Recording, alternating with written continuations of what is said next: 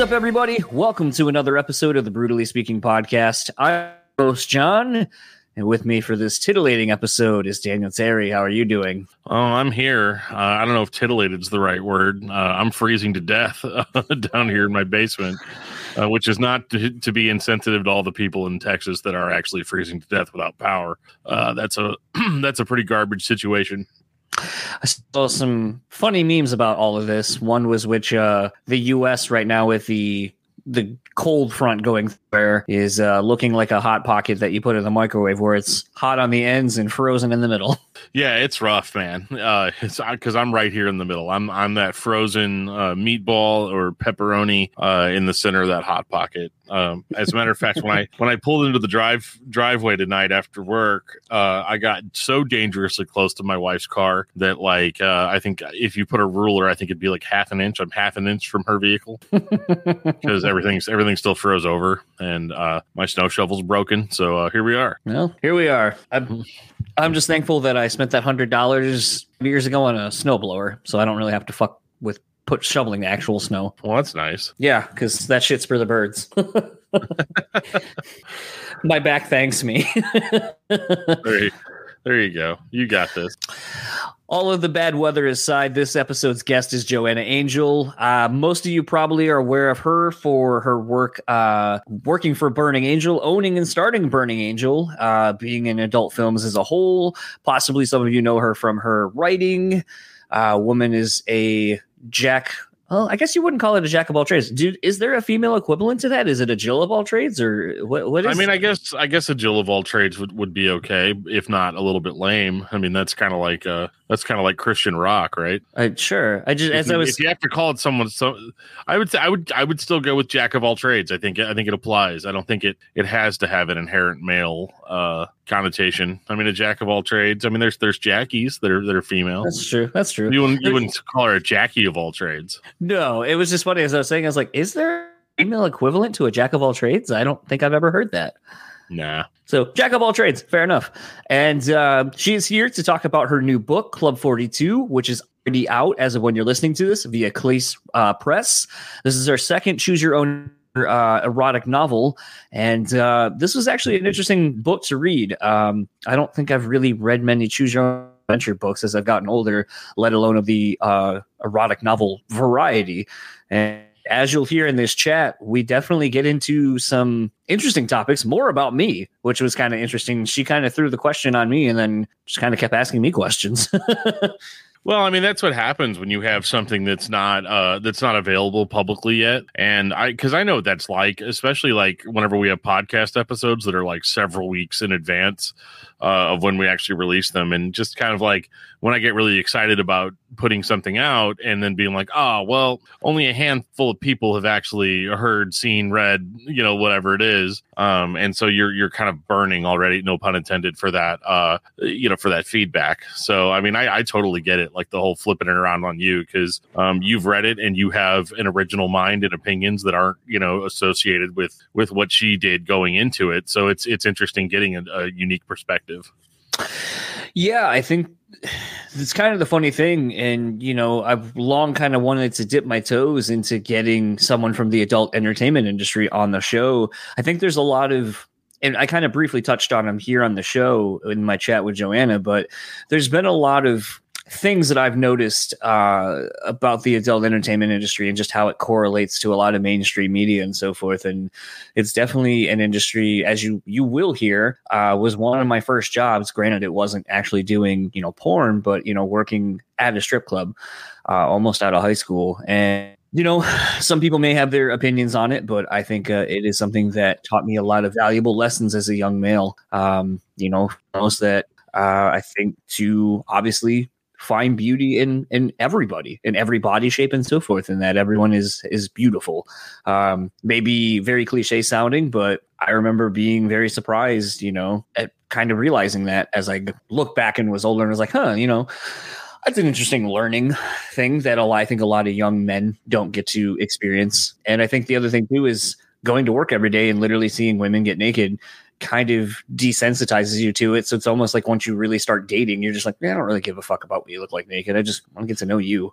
Yeah, I think I think that's one thing that, that is lacking um, in a lot of people is just uh, it's such a generalized statement. You know, a lot of people. I'm not going to specify uh, types of people or specific groups, but uh, I think I think perspective and like actually understand it's it's so easy to go on and on and on and on about your own perspective. You know, uh, I do it every single week uh, talking about music. Um, oh, it's all about how I felt about it or where I was when that thing came out or whatever. and um, I think the I think perspective is is extremely important, especially when talking about topics like this, because um, you can't accommodate for every. You know, everybody always jokes that like you know you'll see something crazy on on online on YouTube or something like that, and you'll be all like, "Hump, yep," huh, and you just joke that like, "Yeah, as, as repulsive as I find this, this is someone's sexual fetish," you know. Um, but I mean, it, is that is that necessarily a joke? You know, um, or or should be in, in, the sense that like everybody has their own um, preferences, and yeah. it's it's for some reason whenever whenever it comes to um, body type and, and things like that, for some reason you're you're almost judged for what your preference is on, in in body type. Um, which is so weird because like nobody nobody judges me because I like the color blue more than I like the color purple, you know, or uh, that I enjoy eating cheeseburgers uh, without uh, without mayonnaise on, or I'm sorry, without mustard on them. Bring the mayonnaise all day. Um, but I don't like mustard on my hot dogs or on my burgers and stuff. And um, it's really kind of a weird comparison to make. Um, but uh, but I think it's just weird how when, whenever you're talking about body types and preferences and things that like you're so criticized for what your preferences are when really in no other aspect of your life are you judged for that sort of thing. Well, I think you actually bring up a really good point there. Not really something I've thought of, but in life, if you were to really talk about, I mean, like I'll, I'll say this, and you know, I'm probably going to catch some shit for it, especially after what you just said. But it's like I don't really like. I don't. I'm not really big on condiments. So, like, I get a burger, pretty much just bacon and cheese, all I want on it. Yeah, and it becomes a thing where on food, but like a lot of things, like if you were to say, well, I only listen to rock music, or right. I only listen to this, or I only do this one thing, you would say to that person, or the, the general consensus of that person would be like, that's really sad. Like you're missing out on all these things. Like, wow, like just think about all you're missing out on. And I do weird that in every other aspect of people's lives, we almost feel sorry for them for not experiencing a lot of different things.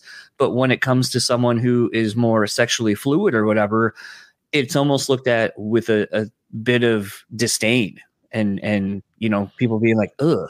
Well and i and i can take a little bit of a stab at that hmm. because i think I think a lot of it is is is based on some sort of code of morality, which eh, is really handed down from religious principles. Mm-hmm. Um, you know, whether you agree with them or not, like there, I know, I know tons of, I know tons of non-religious people that still, for some reason, follow a very conservative, almost religious uh, moral code. You know, and and I always find that really, really funny because I'm just like, well, if you look at the, if you look at the origins of what of of where these social norms come from, uh, you're you're actually going to find it in, in, a place of religion, and and you're going to you know um, that that's it's coming out of it's coming out of somebody's rule book somewhere, you know, and and so I think that a lot of that is just residual and is passed down through generations where people are just uncomfortable with things, but they don't really understand why they're uncomfortable with it. But because everybody else appears to be uncomfortable with it, then it's just like anybody anybody that isn't uncomfortable with a certain concept is like they're considered weird and strange, and it feels alien, you know. Uh, and I think because we've we've all had that kind of ingrained in us, especially in the United States. I can't really speak uh, really in, in for other countries, but in the United States, especially, there's there's a lot of um, religious morals um, that have just people have just taken the religion out of it and made it just morals or whatever. Um, and to call it morals when you're judging you know somebody's preference or somebody's body type or something like that is um if you're if you're saying it's coming from a moral place then it it it, it it insinuates that uh, that there's something wrong with anything that doesn't follow that pattern of thinking. And so I think I think that's more specifically why people are so weird about things. Like like like weird about stuff like sexuality or weird about um even, I mean, I, I don't know. There, I could get into a whole lot of other topics about that stuff, but um, but I think that I think that's kind of the why why people are so uncomfortable because I do feel like that if we if we all grew up in a vacuum, there's a lot of things that we would think were totally fine that nobody would really even have a problem with. Right. Uh, but for for whatever reason, because we're we're not in a vacuum and we're we're heavily influenced by um, societal pressure on on to be a certain way or to you know, um, and this this kind of goes into the whole like gender fluidity or you know uh, idea too, in that like people just feel like might is right, and if everybody you know gets together and says this is what we have decided is objectionable uh, then yeah, you're going to end up with a lot of weird reactions anytime somebody kind of breaks that norm. I don't really have anything else really to add to that currently. So I think without Yeah, further sorry ado, for, for an episode that I was like, I don't know if I can contribute much to this chat, but um, I think uh, all things considered, we should get into my chat with Joe, and we'll talk to you guys on the other side of it.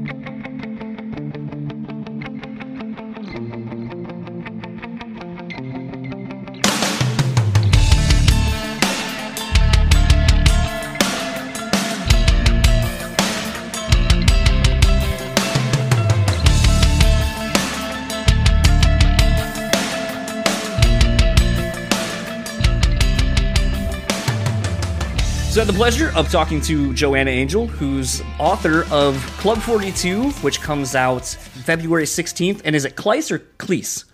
Cleese. Cleese? Okay. See, the East Coast in me wants to move my uh, my vowels in a certain way when I want to pronounce them, but living in the Midwest makes me completely want to change them too. So I'm always like, is it Kleiss? Is it Cleese? Yeah. Um, so I got the book yesterday, late yesterday, and I think I'm about three quarters of the way through it as a whole. Um, Oh my God! Thank you. You you're so responsible. I've done so many interviews with people who haven't read the book at all, and it's kind of like, yo, you could have read like uh, two pages, you know. But that ma- I'm so happy because I the book's not out yet, so I haven't really talked to people who have been reading it. And Well, um, that was actually going to be one of my first questions is what has been the reaction to this given the fact that at least for me not being super versed in in this kind of medium as far as literature, I don't really know that I've ever heard of kind of a choose your own adventure erotic novel. yeah, there there really hasn't been any. So uh, I don't want one that I found before I wrote the book, so I could do some research. But like literally one, so it's not like a like a genre, like one erotic book. But um, well, what I know it's my interview, but what did you think? It's it's good. I actually prefer to know the So the, it- the thought of someone who doesn't read erotica usually because So Yeah. what's what's funny about it, and and I figured this was going to lead to a lot of really fun, interesting conversations. Um, is so one of my first jobs straight out of high school was working at a strip club. oh And my god, so- you were the perfect person to read the book. So when I the way it starts with Indica or Naomi, however you want to address her, because you know there's real in, in the work life um, as far as names and so forth.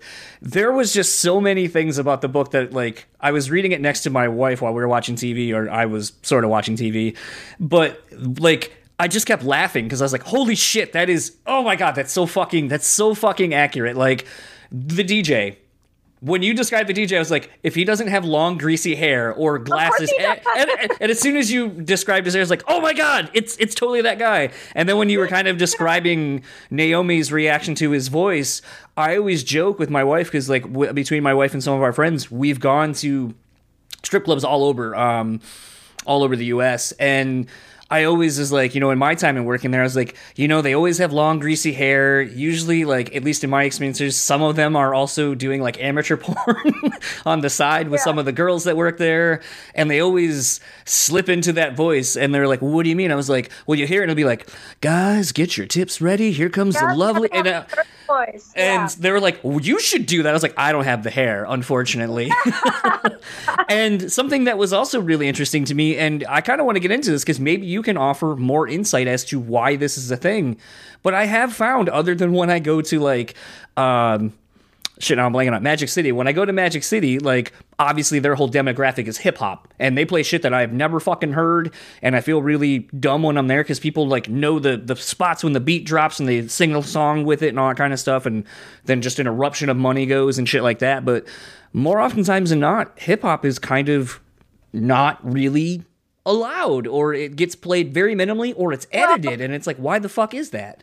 Because strip clubs are mostly owned by uh, uh, old white men you know who are kind of Yeah. i don't know. You know i'm not going to make a huge generalization but you know they think oh play rap music it's going to be nothing but like thugs in here. That's what they think. You know they think it's going to um, change the crowd.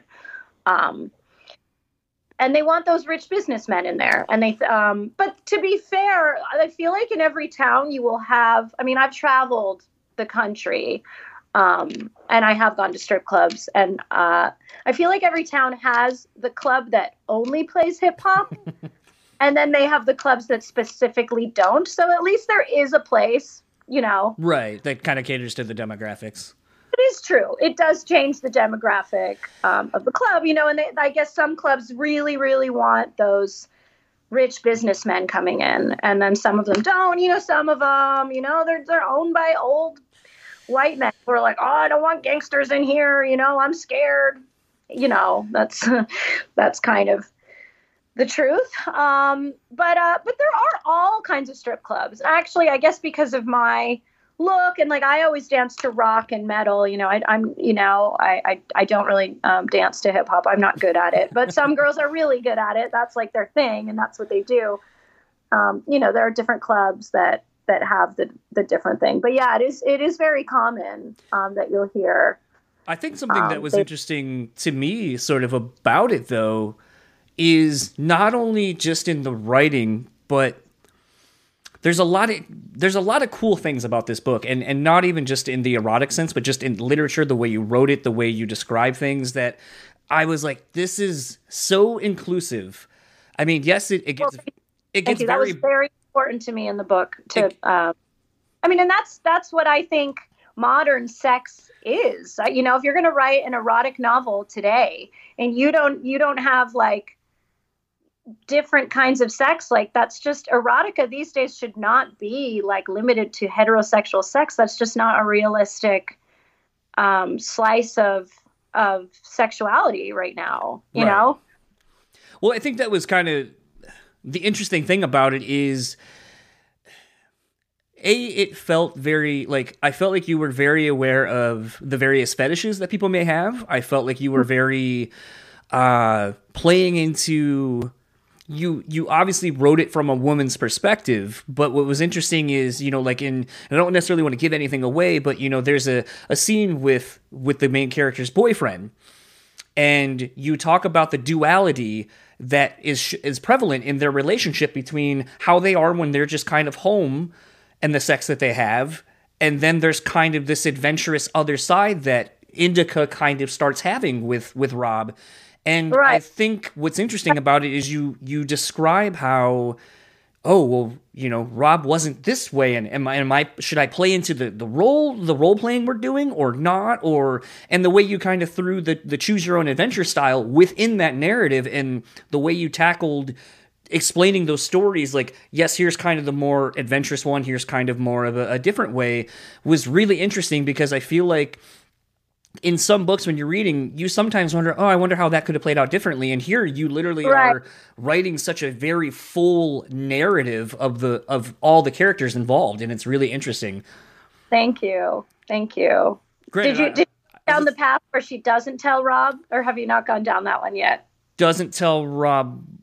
Okay so so far i've gone through where she Yeah, you you wanted her to tell Rob about stripping. It seems no no like. okay so i, I did I, I went down that path where he did and then i went down the path of like where seemingly he leaves because of the the mishap with the shoe Oh, okay. Um, then the the the two different endings of their relationship, kind of uh, in the book. Um, obviously, the one with I think her name was Brandy. Uh, Yeah. the, the kind of two scenarios between Tony and Brandy and, and the club in the first you know first couple months there. Um, I think through perusing because I have a PDF, so it kind of gets a little bit harder when you're going back and forth and trying to remember. Okay, so where am I going? Like I literally got stuck because it was like go back to 306 now go to 303 and i'm like i already read these two how do i get back to whatever choice did not get here so Oh. it uh was a little bit challenging uh with that trying to hurry up and get to some of the other stories but Yeah, yeah. Great. Well, that's awesome. I'm really glad you had like you had fun with it, you know? Yeah, I uh, I think the other thing that was pretty interesting to me, and I kind of wanted to you know talk about this a little bit more with the choose your own adventure style of writing. Does that create more challenges in writing, or because you're not writing in a, in a linear fashion, or does Oh. it actually make it easier because you're kind of open ended and can tell story multiple stories at once? Um, no, I mean, look, I guess I haven't had the pleasure yet of writing a whole novel that wasn't Choose Your Own Adventure yet, because this is my second novel. Both my first and second novel were Choose Your Own Adventure. So I honestly don't know what it's like to write a book. um, you know, and writing a book is challenging to begin with, but this was very challenging. Um, not only, do- you know, it's hard enough to, to come up with an idea.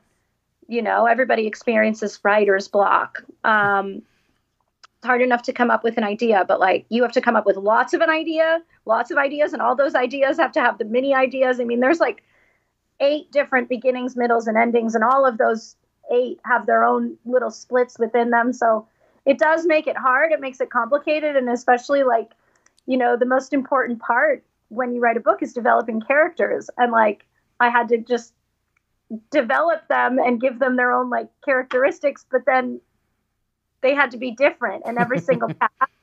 Trying not to repeat yourself and just trying to make everything, you know, different or like, you know, I get really like attached or or into it when I'm writing like a storyline and then and then like I get into it and then I'm like, well now I have to wrap the storyline up and go back and like write a whole different one. So it was totally challenging and like when I look back and even just I look back at the book and kind of read it and I'm like, how did I do this? You know, it's one of those things in the thick of it, like you know I, I guess most of the time when i was writing the book the best way to describe it is like i felt like i was swimming like Mm. underwater and like i couldn't see the top until until i finished you know What is you know I don't necessarily like doing a whole lot of research anymore because I don't because I kind of feel like I'll know some of the answers or kind of hey steer it somewhere but what is your writing process like how do you do you just kind of jot a general a plot or slowly work at it or what is your process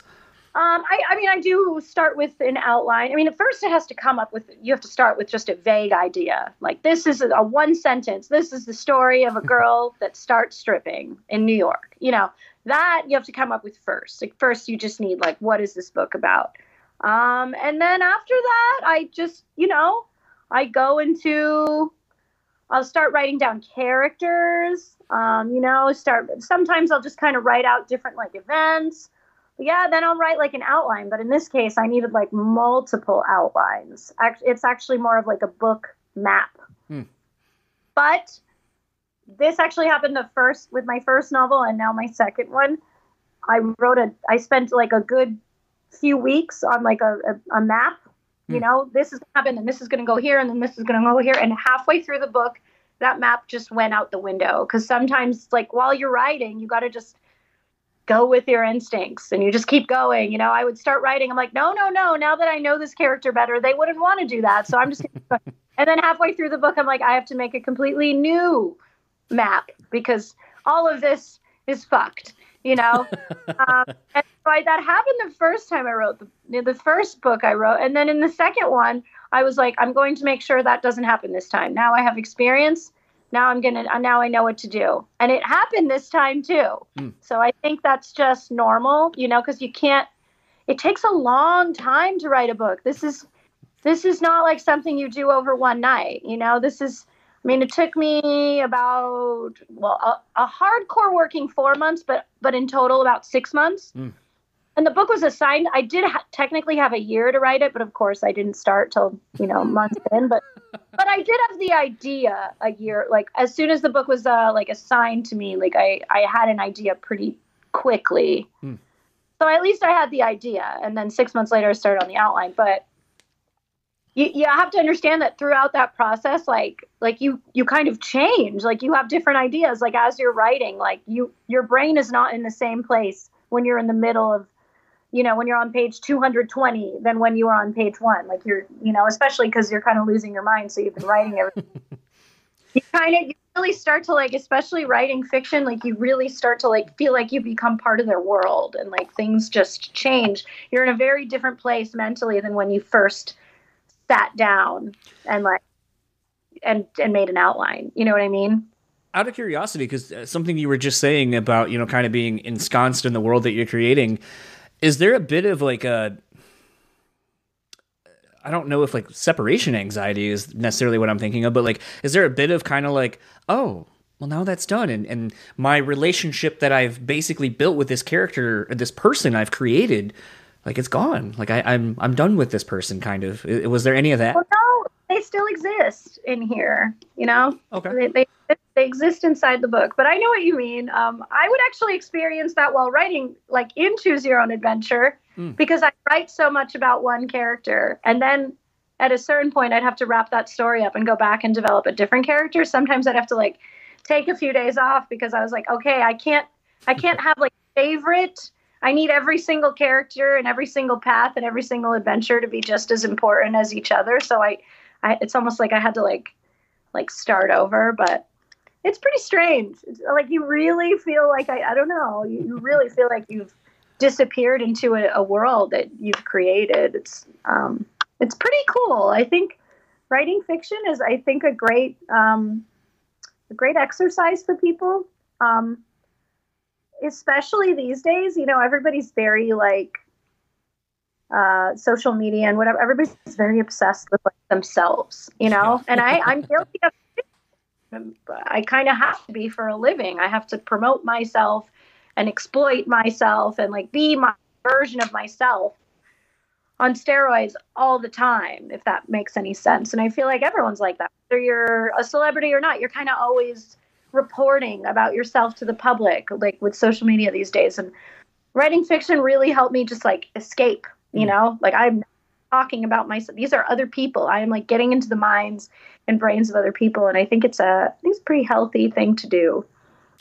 Well, I think you know something you kind of touched on there is something that I've often kind of noticed and always actually really wanted is wanted to kind of shed more light on and, and have someone on this podcast to kind of talk about it a little bit. But it's like I've always kind of noticed that the porn industry has really been one that was one of the first where being your own brand was huge yeah. to your success. And it seems like a lot of things that we now see so many people doing, you know, act, mainstream celebrities and so forth, where they have a brand, they have they venture out into all these things, and it's kind of very much about them and what how they present themselves. Like you said, basically just kicked up like a shitload.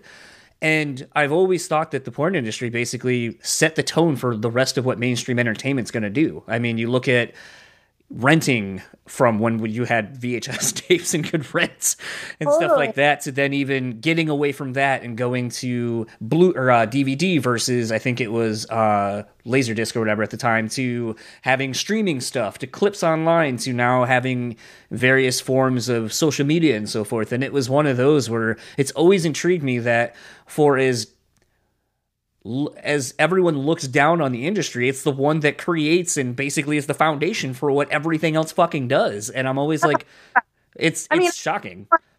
I've seen like uh, clothing ads that completely imitated mm. porn. I mean, where else are you going to go if it's part of your job to make girls look sexy? You're going to get inspired. I've seen music videos that are definitely like, like they took inspiration from a porn. And sometimes it's frustrating because you can, like, you know, especially with these pop stars, it's like their budget is clearly much larger than the budget of a porn. So they, they take they take some of our ideas and they, they make them much better. but I think that speaks to, you know, but, um, when I was messaging with your publicist yesterday, I was like, oh, I've always wanted to get Joanna on because I feel like you are you are very much in the same rock metal space that this podcast typically exists in, but you, from your career starting Burning Angel and stuff, like I remember hearing about it from my now best friend's now wife, but when they were dating, like she was, had gotten one of the first Burning Angel DVDs, and I was like, this is yours? She goes, it's, you know, that and, uh, I know it's a, a taboo kind of thing to talk about now, but, uh, uh was that fucking site that every girl was on, every alternative girl was on. I can see that uh, yeah, Suicide Girls, um, had some of that kind of stuff, and it was interesting because you mar- you married the kind of DIY punk rock scene that I think a lot of us in the metal and you know harder alternative styles of music are into because that's how we had to do it. Any kind of success we got is it's built on our own hard work and and the connections we've made. Yeah. And it seemed like you know thinking about those early Burning Angel DVDs of having some of the punk rock bands that you knew, you know, lend you the music and so forth. And it was one of those where you have been always go oriented and very business driven, and it's been one where to see over the oh, fuck almost twenty years, I guess, uh, or almost at this point. So that it's Oh. I know. And it's one of those where when I see your career and I see what you've done, it's like, well, yeah, the foundation was there for her to be successful. She fucking worked at it and has built an empire. Like, why wouldn't we want more people who kind of came from nothing to kind of have you be like the beacon of like, look, you can do it too. You just have to fucking want it. Wow, I really, I really appreciate that you said that. You know, I feel like, like, uh, a lot of people don't even you know i feel like a lot of people now they don't realize like it's hard to really even explain to people like this is burning angel 20 years ago. Like it's it's almost like people don't believe me. People it's so easy now to start your own brand and like get your name out there and like you know like i i did these things before you there was like a twitter or like a facebook or like a place where you can go viral or like you know what i mean? Um I feel like when I tell people about the beginning days of Burning Angel, like I'm talking about like the Stone Age. but I mean, that was a weird, that was a very transitional time. And I feel like you were one that kind of realized the industry was changing and it was kind of going, you know, something I, I, think I remember you saying actually in one of those DVDs, the behind the scenes of it. I think you had said something to the effect of like, people want to see themselves essentially. They want to see people that they see every day, not these unattainable models types. And yeah. you were so far ahead of what would become now like the the amateur boom of what we're seeing yeah. in the industry and it's like it's it's hard not to sit there and go like she fucking called it 20 years ago and now here we are like get props where it's due. Yeah. Well, well, thank you. Yeah, I guess you, you understand the beginning.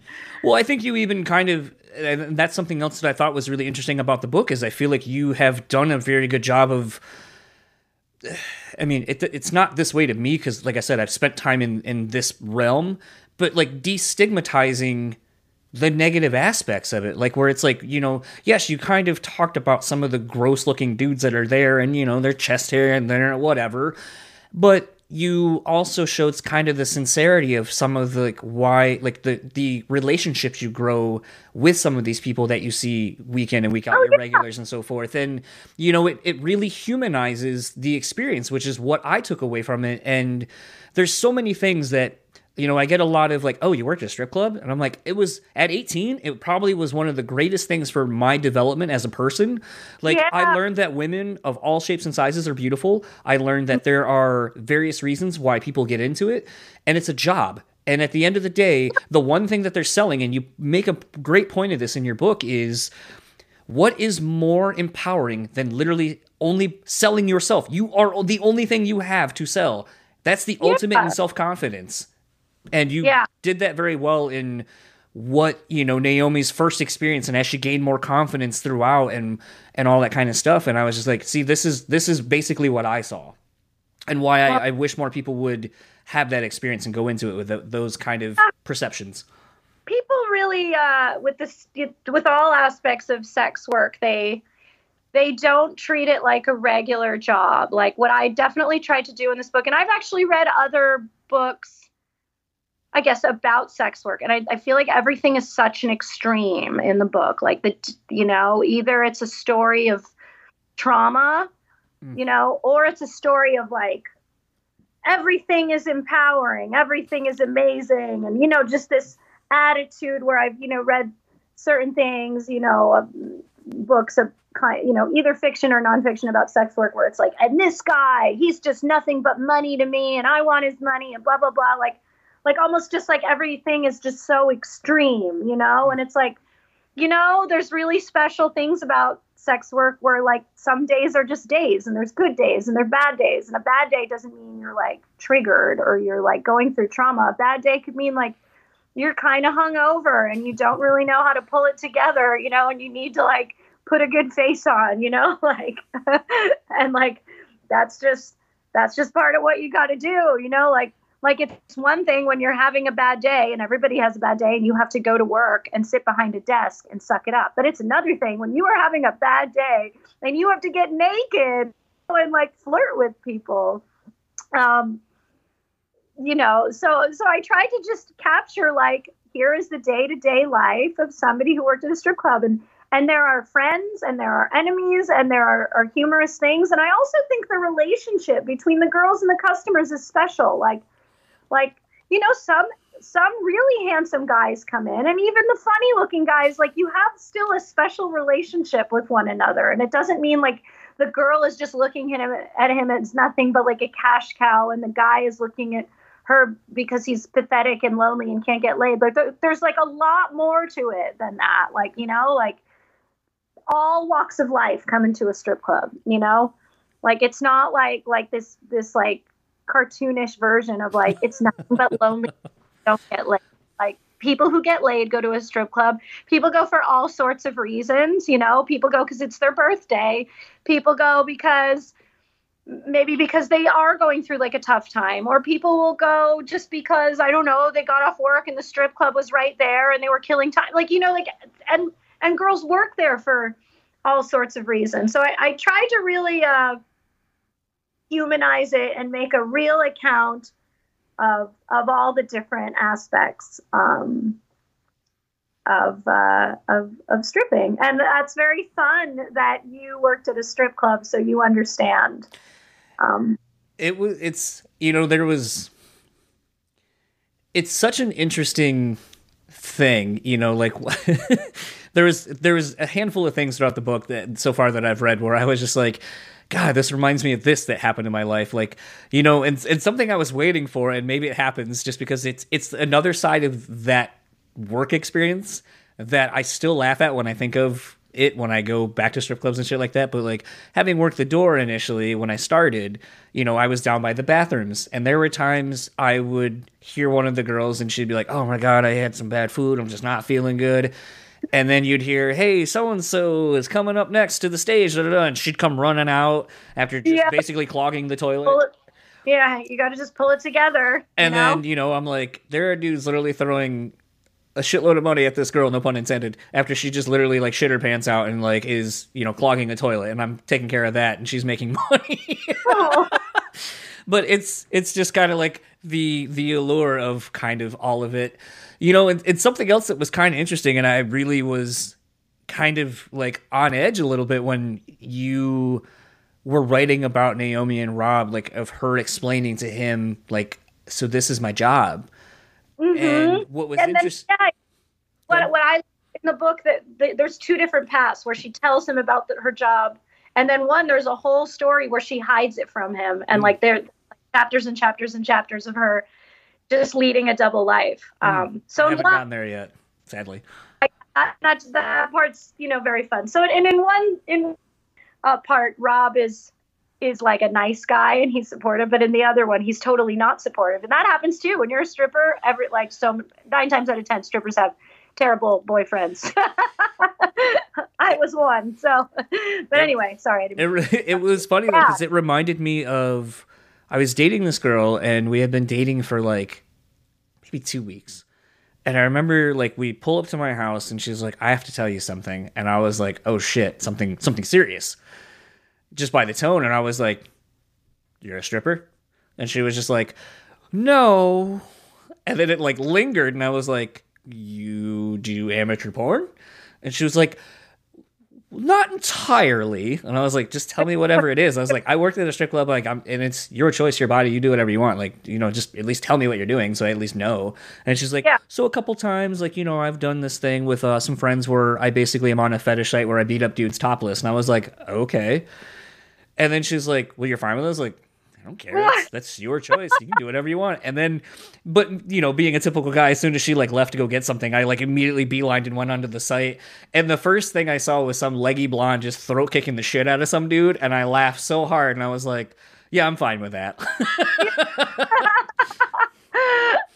I know. Yeah, it's always like a thing because you know, that it is. It's a tough thing, relationships and sex work, because you know, fortunately with porn, it was like if I went on a date with someone they they already knew, you know, like well once I got to a certain level, it was impossible to to hide that. But um but yeah, cuz it's like sometimes you don't want to bring it up on the first date because you don't want that to be the only thing you talk about and you don't want it to be you don't want them to you want to see how they act with you normally you know so you don't want to bring it up the first date but then if you bring it up too late then it's like weird too it's like you it's very difficult and then also as like a a person you know dating or whatever you know you're doing like um you have to find the perfect balance it's hard mm. to hmm. find that magic thing because if you go on a date with someone and they're too into it then it's annoying and it's weird and like they're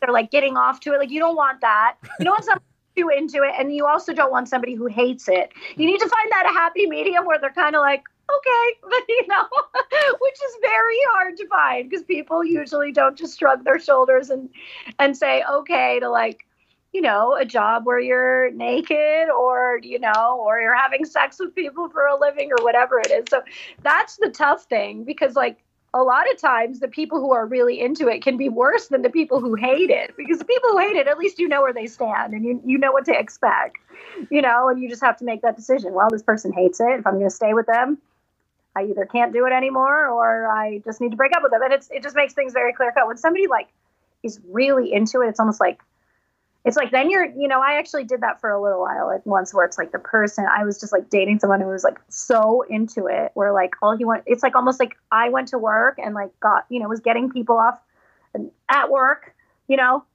Like and then it's like i'd come home and i'd have to like get him off by telling him the story of everything that happened at work. I'm like i just want to talk about what we're going to eat for dinner. Like to me work is normal you know? Right. it's like at a certain point it's like you know i think you're more of like a fan than like a you know what i mean? Kind of like i think at this point you have to start paying me to like hear about these you know like so you got to find just like a, a happy medium and it's that's hard to find you know and not everybody's like that you know? We sort of in you talking uh, you know about finding a balance it actually kind of you know something you know i've been with my wife for 10 years been married for five and you know, something I ask because I, you know, work a full time job, so does she. I do this, which is essentially almost another full time job, and so forth. Yeah. And you know, something I, I, try to gain some perspective and knowledge from some people that are way more successful and busier uh, than than I am. How how have you found a way to find balance in your life? It seems like you're so career oriented and goal oriented, and I know obviously you know you without overstepping. I know you have a partner that seemingly oh, is yeah. as well. So I feel like yeah. that helps. But I mean, how have you been able to find the balance of work and personal life and just, you know, maybe fucking off and doing nothing sometimes? Yeah, I mean, I think for a very long time I really didn't have any balance, but that's okay because I loved my work being my whole life. And you know, when I met my you know, who's now my husband. When I did meet him, I, you know, I think it was, I was pretty honest about that. And so I just, you know, but I also knew that he was very much excited to be part of my world, mm. you know. Um, it did come to a point though, and you know, everybody says it to like small business owners, which is, is essentially what I was. You know, people would be like, you need to find balance, but like, you know what? If you're a small business owner, you don't need balance. You need to make your business succeed. that is the most important thing. Um, but that's why at a certain point, um, when when the day came when I got to buy the business, you know, I did. I sold Burning Angel about two years ago. I don't know if you knew that or not. Um, you know, uh, it was time. You know, and I'm I'm very happy that I did everything that I did that got Burning Angel to that point because now I can relax more. But it's still not really part of my personality to relax. So I'm still like. I never really skipped a beat, but you know, um, you got to just be happy. I mean, that's the most important thing. If you're happy working all the time, then work all the time, you know?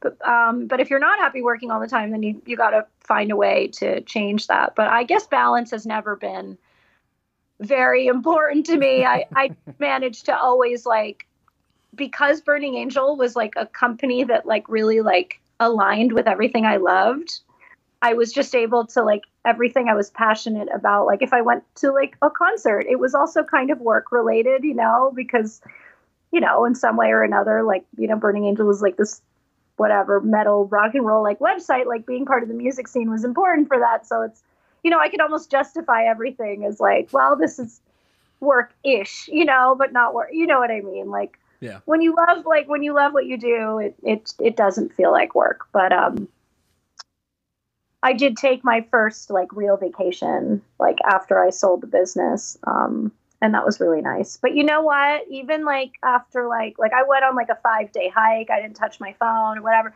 And then I went on a beach vacation where I did nothing for like a week. After 2 weeks of doing like nothing, like I was like I okay, that was enough vacation. and this was the first vacation I took in in like 15 years. So, you know, you got to just. Uh, but I will say, I love. I've always loved like cooking and eating is something that you need to do every day, no matter how busy you are. So, like sometimes when life was really busy, even just like cooking a meal for a good two hours was like a really good way for me to have just like okay, this has nothing to do with work. This is like nothing like, you know, this is just like time for me, you know. But yeah, What's one, of your, what's one of your favorite dishes to cook? Ooh, uh, I like making a lot of different dishes. Hmm. I don't know. I don't know. I I mean, or I guess maybe here's a better way to ask that question. What do you think if you were to make something that represents you in a culinary way? What would it be? Ooh, man, that's a that's a good question. Well, when I do cook, like I like to, I do like, like a challenge because, like I said, if I'm just going to have something simple, I'll just order takeout, you know, like I don't need to, you know, if I'm just making something quick and simple. So when I do cook, I'm, I want to cook something um, kind of complicated but uh but i really i specialize in like i like making healthy you know kind of like paleo or keto or whatever foods. There was a while where i made my own cauliflower crust and like i really perfected it. I like got it down where i could make it. I could lift it up.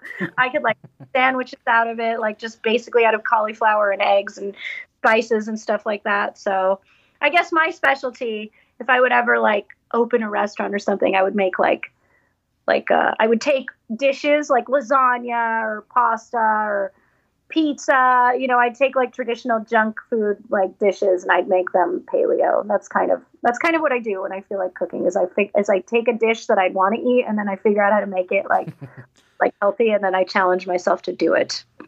Have you, excuse me, have you thought about making a cookbook? I've thought about it. Maybe one day. We'll see. We'll see. What are you know that was kind of something else I, I kind of wanted to know, like with just how diverse of a, a, quote unquote portfolio you have with all the businesses and so forth that you've done. What is something? What is something you know? Twenty years into your career and being as successful as you have, what is something that you want to do but maybe haven't started yet that you know drives you or has you excited for like the next big challenge? Oh, I don't know yet. I mean, finishing this book was one of them, and now I'm done. Um, well, you know, right now, my husband is, hates when I talk about it, but I guess at some point now, finally, after 20 years, I'm like, maybe, just maybe, I want to have a baby. I don't even know. I might even be too old. We'll see. But it was something I never really, you know, wanted or uh, my whole, you know, I always thought about my business. So I guess I, it was kind of funny because as soon as I sold the business, that was like kind of the first time I thought about it. So I guess my mm. business was like my baby. But um, but I don't know. I want to, you know, right now my big goals are not work related. I guess I have like, you know, my I guess my goal right now is to to try to do slightly less work. Like I want to you know, before COVID, I was going to go on like a like a 3 week like hike in like mm. Mexico by myself. Like, you know, I just like I want to do shit like that. I, you know, I want to but then COVID hit and I couldn't go anymore. So, you know, I want to travel um I actually want to see if if I could maybe maybe get into the world of like radio or like podcasting or like something like that, you know.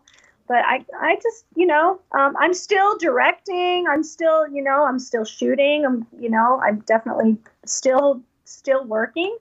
Uh, but yeah, I guess my goal now is to, you know, I just want to like have more fun and chill, you know. Um, yeah, I think I've hit most things on my bucket list. Maybe I'll, you know, I hope to write another book. I really enjoy doing it. Um, but yeah, I, I'm, I'll see where the where the world takes me. It was kind of funny as I was reading this book, and because I played a game that was a sort of choose your own adventure kind of style game very recently, which I don't usually play those kind of games, so it's kind of serendipitous timing that I just literally played a game that way that has multiple endings and so forth, and now here I am reading essentially a book of the same kind of. Which game? It's called uh, Man of Man of Medan or M E D A N. It's sort of uh, I guess it's a.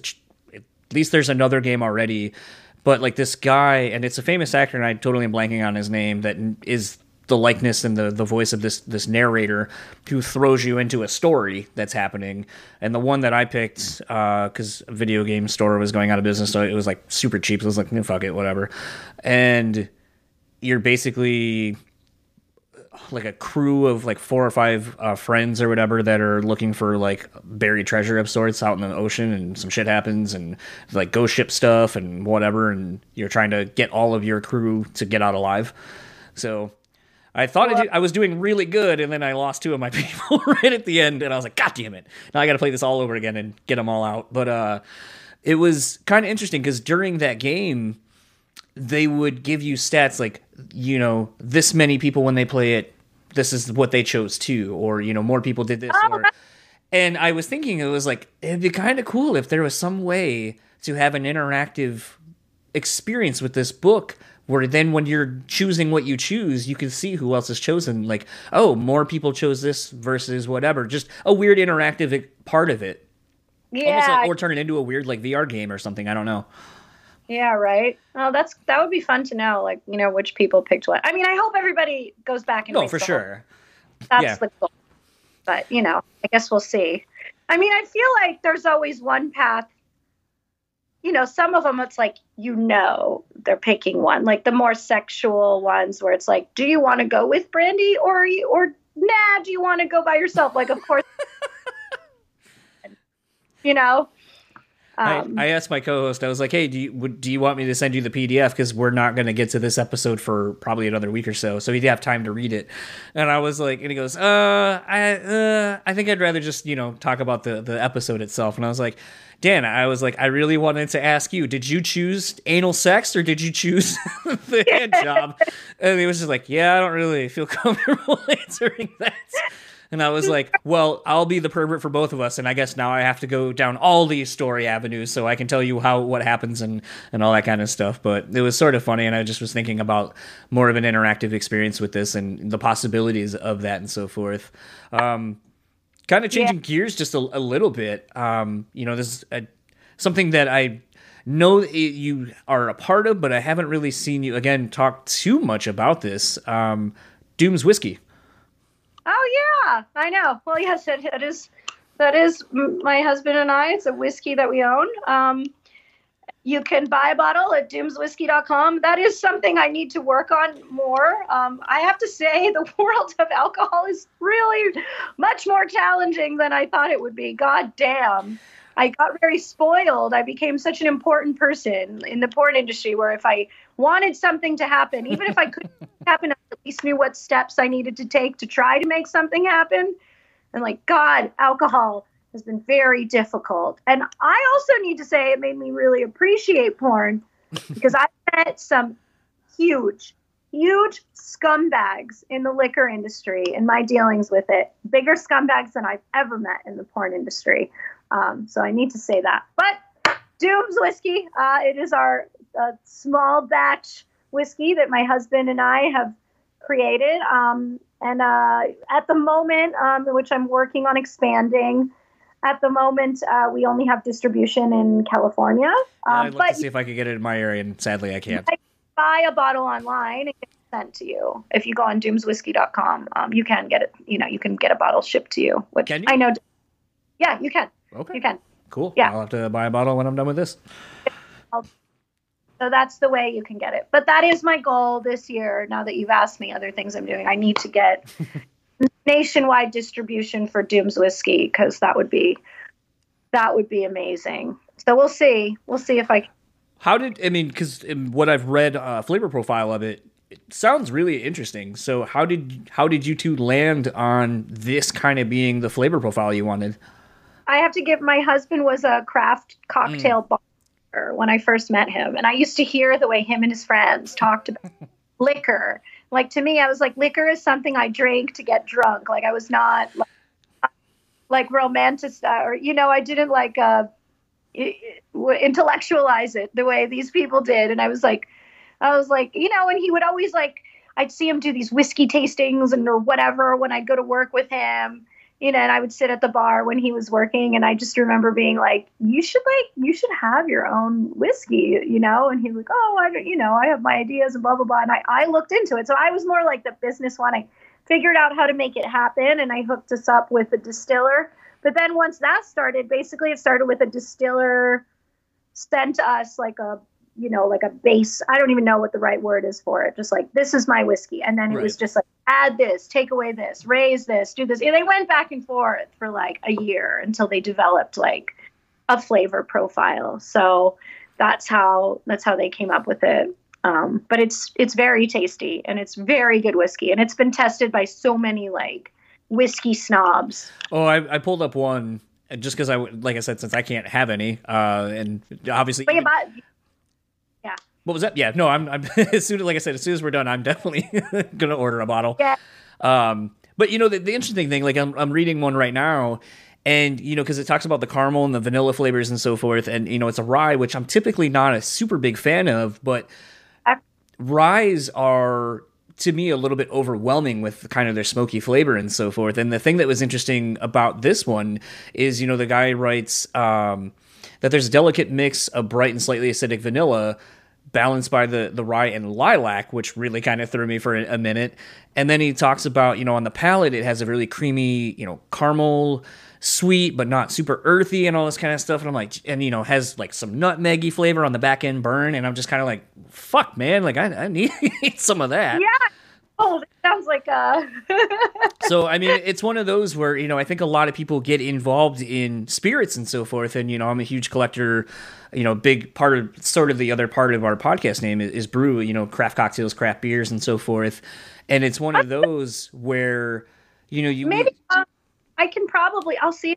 you know, I don't know if I, it's so hard to. I would just send you a bottle, but I can't even ship it myself, so it's yeah. kind of like yeah. almost easy order it. But yeah. But I was gonna say it's one of those things where you see a lot of people getting involved in this space, and then you, you know, I've talked to some people, and they're like, "Oh, I, I don't know."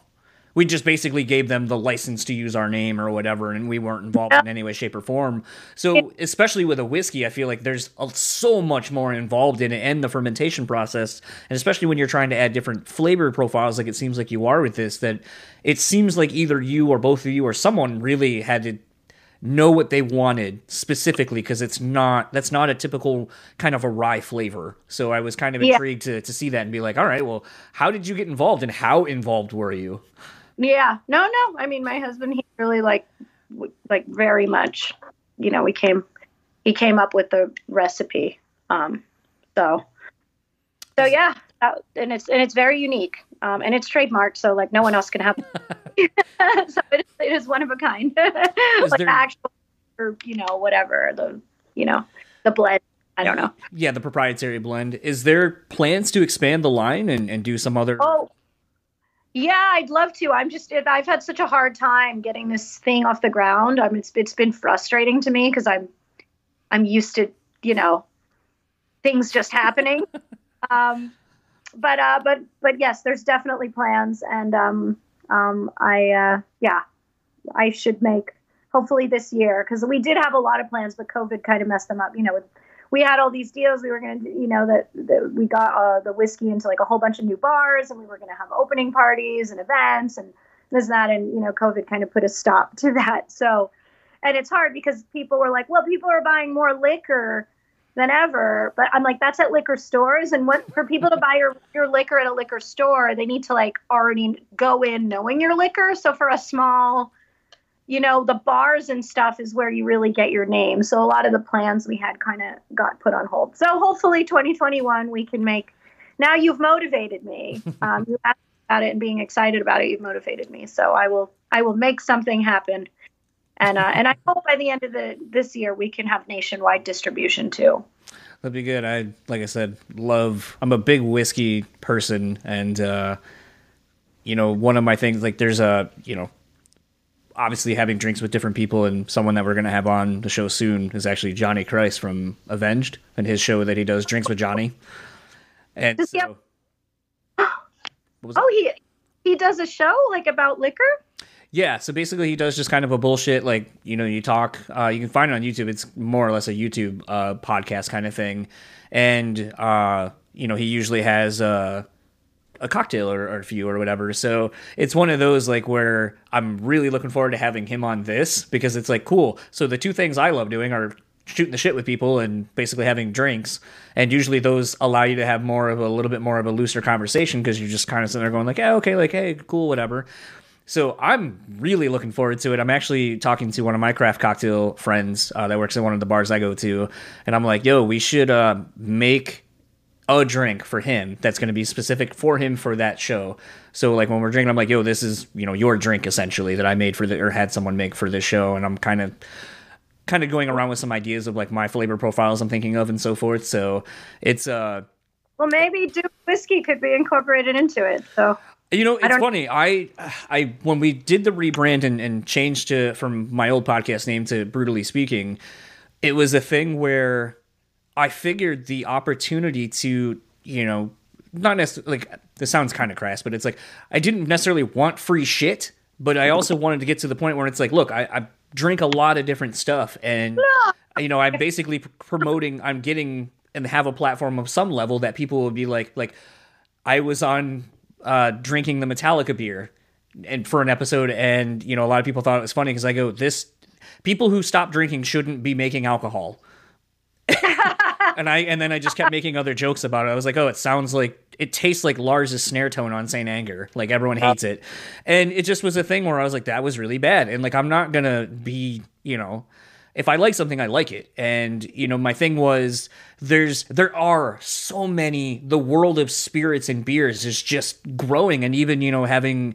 Uh, Willie from Lamb of God because they created a non-alcoholic beer, so that and I was surprised at how good it tasted that's and awesome. we were talking about how the non-alcoholic craft space is expanding now and you're i mean even getting into like seltzers and so forth and now you're seeing hard lemonades coming up and you're just seeing the boom of craft everything craft teas craft Yeah. water like so it's There's a that liquid death, you know, that water. I love it. It's I'm surprised I, I liked it, and Yeah. I love using the can over and over again because it just keeps your water so fucking cold. But it's you know it's so funny i took uh, i always have water with me like in the car you know we live in california it's dry i don't know i got pulled over once because i was Mm. literally drinking it in the car and i was like it's water and the Yeah. car no way like and i was just chugging it because i was really thirsty so i was like driving and chugging it so he thought i was just drinking i was like it's water. And he's like no it's not. I'm like taste it. Look at it. Look at the ingredients and the cop was laughing hysterically. I was like dude wow, you must have looked at me and thought, look at this idiot, you know, like chugging water while driving, like chugging. I had the I had the same experience. I brought a couple of cans with me into work, and at the time I had a, like a long workbench kind of uh, set up, and I just had it sitting behind stuff so I didn't get it knocked over or spilled. And people were like, "You just drinking like a fucking tall boy at work?" And I was like, "Yes, I brought a tall Yeah. boy into work, and I'm just drinking it. Like, come on."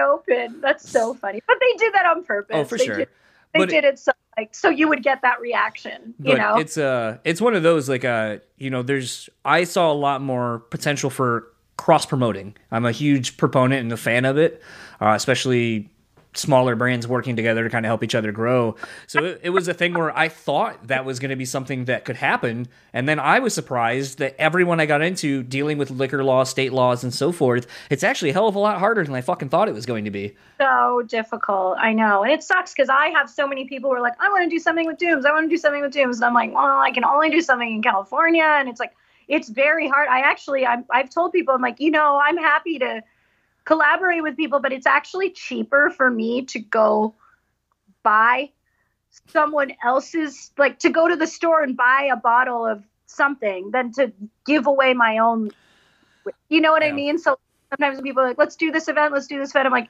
it's just not where I don't have enough product and I don't I can't just give away so much free product. Like every bottle is pretty expensive. Like I Yeah. it would literally you know, so I I have to pick and choose what I can do and I can't just you know, we're so used to like like liquor companies, the big ones, they give away product like it's nothing. They will ship pallets of things to, you know. I mean, I I was like Burning Angel didn't even promote liquor in any way at all. And I remember that company, I think because they wanted uh like hip people to drink it, that Sparks. It was Mm. like a Yeah. thing, but like awesome. I remember like someone from Sparks just like contacted me. Like I think they were just contacting anyone. I don't know with a following. I don't even know what it was. This was so long ago, and they were like, "Oh, you're like a person, you know, like a tastemaker, whatever they called me. Like, you know, if you could just like." We just want you to have this. This was before Twitter, so it was not even like tweet about this. They're like, we just want you to have this. Like they got my email. I'm like, okay. They shipped to the the old Burning Angel office like a pallet of sparks. There was like so much, and I'm like, we don't. What are we gonna do? Like, like we don't throw parties. We're a porn site. We we can't. We're not gonna give this out. So There's just a was can always in the background of every scene. there was I can't. There were we had boxes and boxes everywhere. And this is in when I still lived in New York, so that you know apartments were small. There was like Sparks was taking up like my whole apartment, and so you know that's what like liquor companies do. And like I go broke if I did that kind of thing, you know. but you know, so like we we with what cross promotions we do because a lot of times with liquor, cross promotion means tons of free product, which you know exactly. Well, I but think, I think that's something that you probably have learned though is it at times maybe it devalues your brand in the same sense too. Yeah, exactly. Because I did not find much value in Sparks after that. value, I never. I don't know if anyone did either. Yeah, I root God. That that was that's God, funny. that takes that takes me back to like, oh, and it was like very 2005, right? that and Four Lokos. Yeah. Yeah, Ugh, yeah, yeah. pretty fun. Well, anyway, I do have to get ready. Uh, but well, you why don't you tell me because I was just actually stressing what what was your favorite part that you've read so far? Because i'm trying to decide which part i'm going to read. I, i've been actually having issues with it. Um, uh, i don't know. Is there any passage that stuck out to you? So it it did, and it's a very weird reason why, and it was the Hey. uh the jerk off booth part. That whole scene Oh, going to the that store. i Well, actually love that chapter. I'm glad you said that because i that was one that i thought of. That's a very funny chapter right? It is, and the reason that it was funny to me is, you know, Naomi's talking about the scene and how she's, you know, remembering the box cover and all that kind of stuff, and then felt inconvenienced that the guy up front couldn't even provide the tissue box, a full Yeah. one. And it reminded me of at our when I worked at Deja Vu, we had like the jerk off booths, and sometimes I would oh work the yeah, and so we would work the morning. Uh, a lot of times, I'd work the morning shift. Another kind of tie over to the clientele that shows up at that point. But we would open, and there'd be a line, and I'm like, "Holy shit! There are people that are here at ten o'clock to fucking see the girls." No, they beeline for the jerk off booths and then fucking get out of there. And we would, and I was like, they made a joke once. They're like, "Yeah, you got to clean that once every other day," and I was like, "I'm not fucking doing that." And then finally, they're like, "No, we pay like a bum. He just comes in and basically paints over it every every week. They just painted over the walls." and like we, would, that's a new one i haven't heard that before. yeah, they would just paint the walls. I mean, no pun intended. They paint the walls white again and just paint the walls. But they, you would see like, like at one time they were like, yeah, you know, like you get it. Like I was like, why are we repainting the ceilings? Like, oh no, like you'll see like people fucking throw it on the ceiling and shit. I was like, why? And then you know, I was almost expecting one of your your day shift uh, stories, and maybe I just haven't come across it. Is I remember in in your story.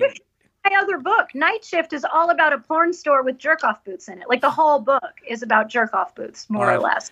I'll You should read that next. Um, Yeah.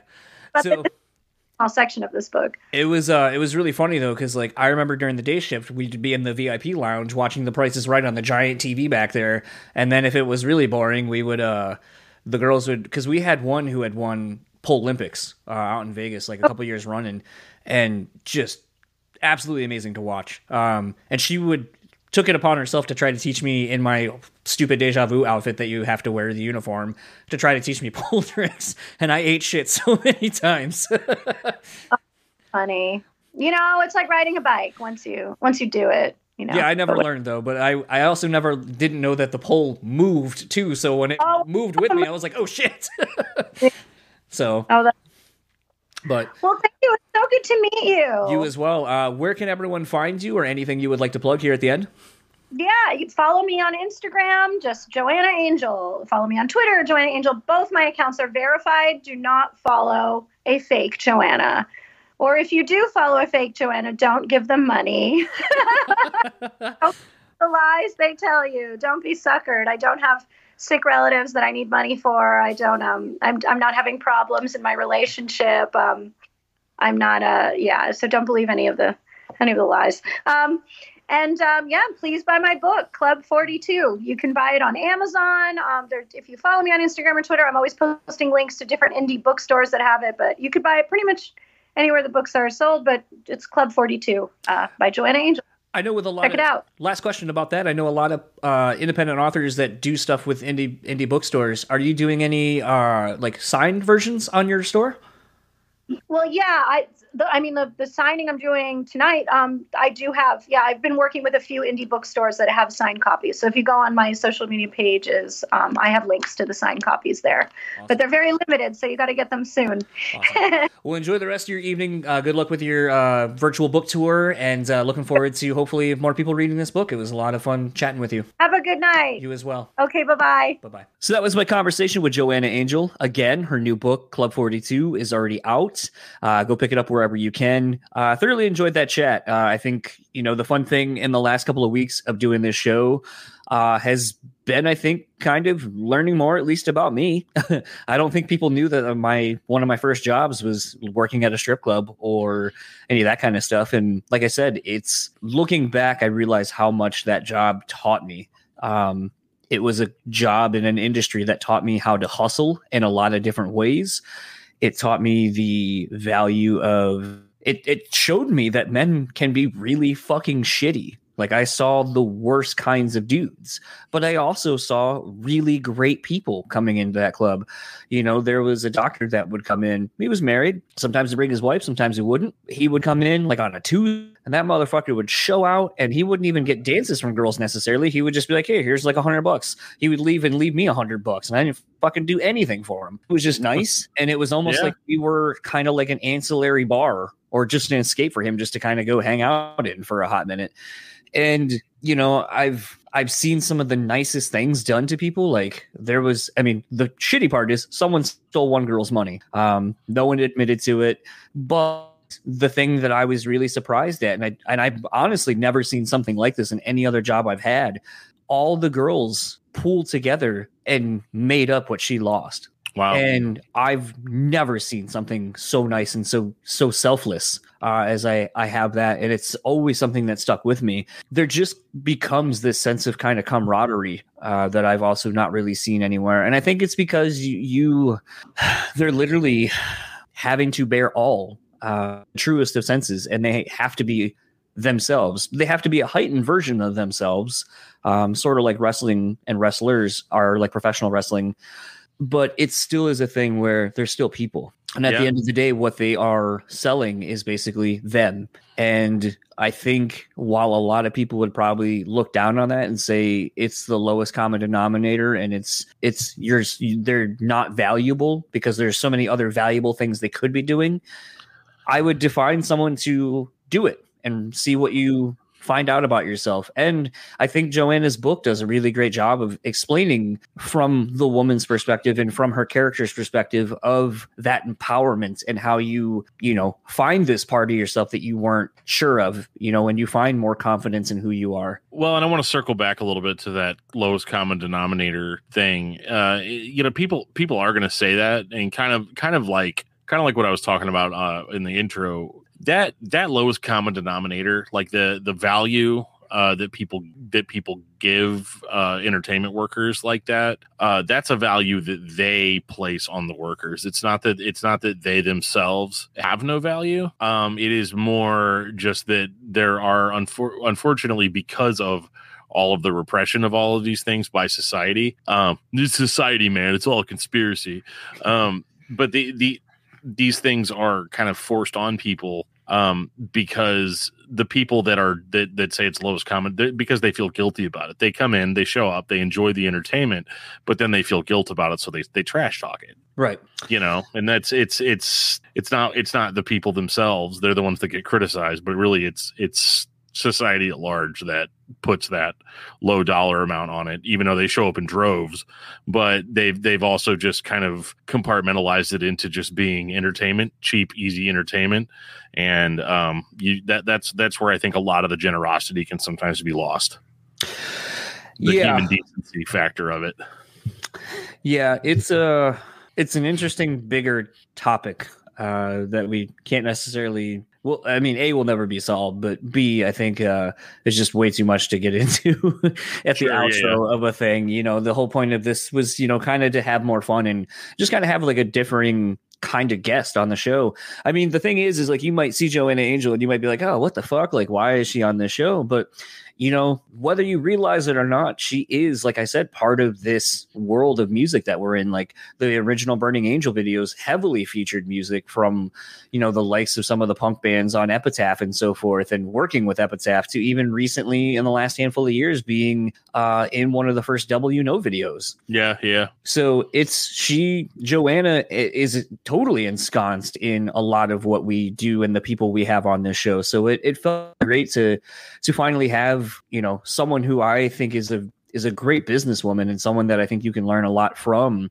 Uh, aside from you know necessarily what she does, but I think just the go get 'emness and and the DIY vibe of how she built her career, how she built her whole. Um, and I've made no bones about it. I love having women on the show because as we've been over the last month or so, is it gives you a different perspective than your own or our own. And at times, I think that's it's invaluable to have that. So I uh I was really stoked when you know the email came across to that she was, had a book coming out and you know that she was actually going to be able to come on. So hopefully down the road, maybe we can have her and uh, her husband back on talk a little bit about their whiskey. Uh, maybe at that point I can get some. I mean, like she said, you can order it and it'll ship, but uh, not entirely sure.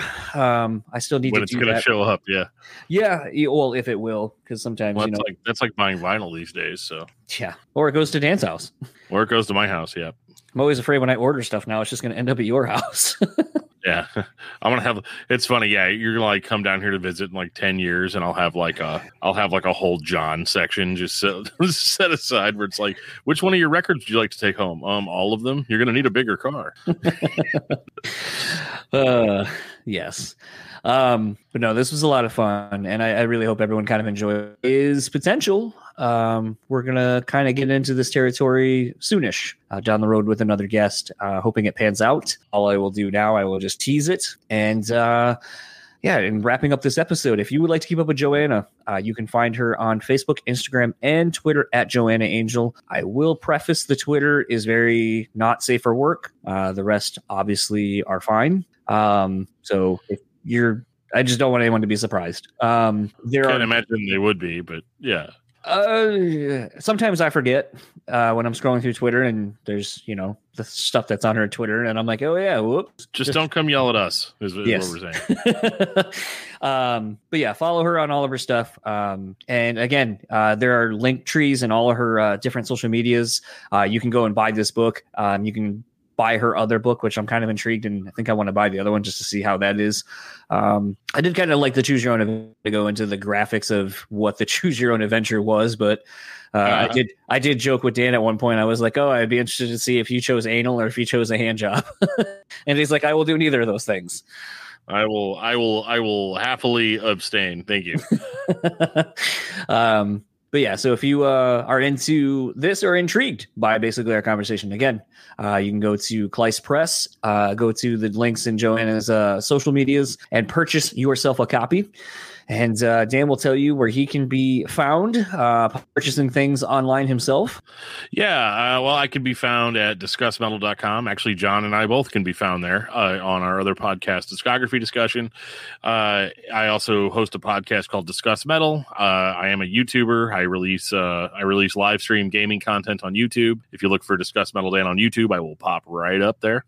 And um, yeah, so I do I do two other shows, a YouTube show. I have a new one called FPS, which is about video games, first person shooters from the 90s. Very niche, I know, but uh, it's fun to talk about. So, uh, yeah, make sure to check out all that YouTube content. And uh, we have episodes of podcasts and interviews, and sometimes interviews I do on here. It's just, it's kind of just a catch all right now for uh, for everything that I do, everything I'm part of. So, uh, yeah, so it's just, a nice place to put all my crap, you know. So come watch my crap. and if you would like to keep up with everything this podcast, it's simple enough. BrewSpeakPod.com is the landing page for everything this podcast. We have merch, we have sponsors, we have everything that you will need to know about this show. Rate, review, subscribe wherever you're listening to this. That, that also helps tremendously. Um, you hear the pitch on every other show. We're not going to do it here. Just please help us do that. And uh, speaking of our sponsors, if you would like to support them, that would be greatly appreciated. And head on over to rockabilia.com where they have over 500,000 items in their online store. And you worry about the integrity of the products you're getting as they are 100% officially licensed through the bands. So not only are you supporting the bands but and Rockabilia, but you're supporting us as well. And we're going to save you a little bit of money. Use our code BREW and you'll save 10% off your total purchase order. So thanks again to Rockabilia. On Point Pomade, keep your beard and hair on point. Use our code BSP15 and take 15% off your total purchase order. Uh, again, want to keep you for this new year, even if you're just, you know, doing Zoom dates or something. Actually, a friend of mine uh, said he did a virtual date, and I was like, what the fuck? That's what we've, that's what everything's turned. Not only are you swiping right or left to to to potentially match with dates, but now you're doing your dates virtually. Like that sucks. That's neither here nor there. That doesn't that doesn't sound like fun at all. No, no. Although I guess it'd be a little bit harder for them to be. Uh, I guess catfish kind of Net, Netflix and actually chill. I was just, uh, I guess if I've learned anything from catfish is that uh, people can always come up with excuses as to why you can't video chat with them. yeah, very. I don't know. My camera's not working. I don't know. I, I just did an update. Yeah. Okay. Just use your phone. oh, I don't. I don't have a phone. Uh, I, I, lost that. Oh, okay. Yeah, I, I, lost it like yesterday. It's it's the craziest thing. well, how were you texting me earlier? Oh, just don't worry. Just I, I have an I have an app on my phone, uh, my computer. Uh, but oh, user has signed off. uh, and last but not least is the Bean Bastard. Uh, head on over to thebeanbastard.com, get some delicious coffee. Um, looking forward to uh, getting some more blends. Actually, I'm starting to run kind of low, so probably be putting in a re-up order. I'll definitely have to uh, buy a couple bags. Let Dan pick a bag or two, send them his way. And uh, right. yeah, and for the Brewtally Speaking podcast, I am John, and I am Dan. We will talk to you all next week with Circle we Back. Absolutely, we absolutely will.